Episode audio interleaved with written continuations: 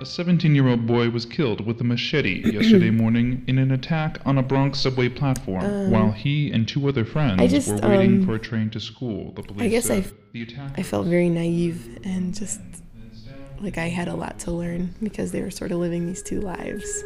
I'm Melanie Mack, Bonjour la classe. and I teach beginner French to 10th, 11th, and 12th graders.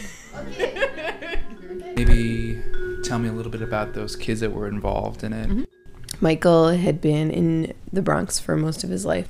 And Ricky, he had a crush on me, and every morning would walk by my classroom and say, Hi, Mies, kind of stop and ask how I was doing. Very sweet kid, just very endearing. What do you look like? You know, tall, curly hair, really cute. All the girls liked him. We first heard about just the incidents. We heard that a boy had been killed at the 182nd stop on the 4 train. It was just two stops away from our school. So kids were seeing it on the platform and when they were all coming to school. Then it was the next day we found out that Ricky had been one of the ones who killed the kid. It was over a girl. It wasn't meant to escalate someone being killed, but I think there were three of them Ricky and two others who all had machetes. I mean, they severed the kid's arms off.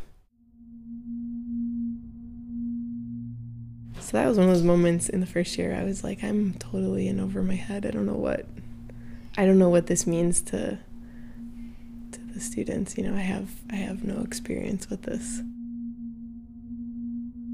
And then that leaves Michael. So one morning he was at school really early and I was getting set up in my room and he came in to talk to me. He was like, you know, Miss, it's really, this is really difficult to get out of. Like, you know, I was supposed to have been there and I knew what he was talking about. And he said, I, I just was really lucky that I, I didn't set my alarm, you know, because that was part of the plan. I mean, presumably he even told Ricky to be there because Michael was kind of the one to give orders. It was a humbling conversation for me because I just realized how little I understood the situation he was in. You know, so it was an education for me.